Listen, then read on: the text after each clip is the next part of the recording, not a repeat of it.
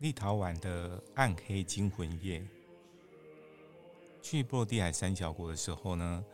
嗯、有一天晚上啊，在呃周末的晚间啊，摸黑抵达这个维尔纽斯，也就是立陶宛的首都。那那一天大概是晚上十点多哈，我在客运站下了车，那附近呢简直是一片死寂哈。然后我只好跟着啊一堆乘客啊往这个比较明亮的地方走。哎，还好就是走着走着就发现到这个很热闹的火车站。然后呢，呃，这个时间呢还有发现到有电车在这个行驶，然后也有人在这个那边等车，就觉得说哎好像比较放心了。那不过那那个时候其实已经蛮晚，所以所有的店都关了。然后，呃，我找不到什么地方可以买这个电车票。不过我觉得立陶宛当地的人民都很友善哦，其实他们不太会讲英文，还是很热心来指引我哈。然后他们跟我讲说：“哦，你搭这个二号电车哈，就可以去我这个民宿哈附近的这个一个车站，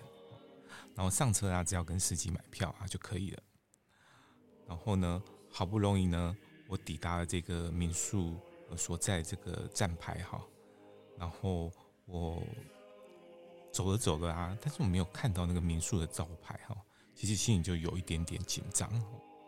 那这个地方啊，其实都是住宅区哈，然后呃，虽然它是这个立陶宛首都，和这个座城市其实晚上的这个灯哦很暗很暗，然后连这个路牌啊、门牌啊都看不清楚。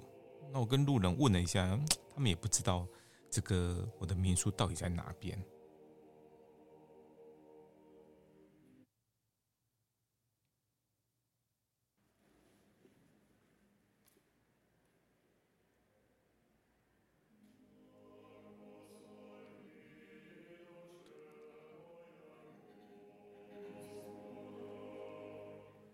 那正当我这个走投无路的时候，哈。呃，我发现啊，哎，好像还有一家这个超市哈，小超市还在营业当中。那我就要放下行李，我就跑去问这个超市的店员。结果他呢，呃，这个女生啊，她成为我这个黑暗中的这个明灯哈。然后她就呃，还跑到外面去哈，然后指给我看说，哦，在前面啊，下一个路口哈，左转第三间，哎，就是这间民宿的哈。那我就心里就燃起了这个一丝希望哈，本来以为已经找不到这个民宿了，那后来按照他指引的方向呢，找到了这个民宿以后，哎，可是哎，心里又开始呃紧张起来，因为我发现这栋建筑哦完全是暗的，然后呢就想说，到底是不是在网络上订到这个诈骗的这个民宿啊？还是因为我太晚到了哈，然后这个老板已经不想等我了哈。我就不知道说今天是不是会这个流落街头，那还好呢。最后我绕到这栋建筑另外一边的这个巷道以后，我发现哎，有一个楼梯哈，它还开着，然后上面呢，哎，看到了 B&B 的这个招牌，那我就赶快呢冲的冲上了二楼哈，哎，结果老板娘就出来开门了，然后很幸运的，在这个很多的立陶宛的沿路呢。他们的民众的这个协助之下呢，我终于呢结束了这个这趟这个暗黑惊魂夜哈。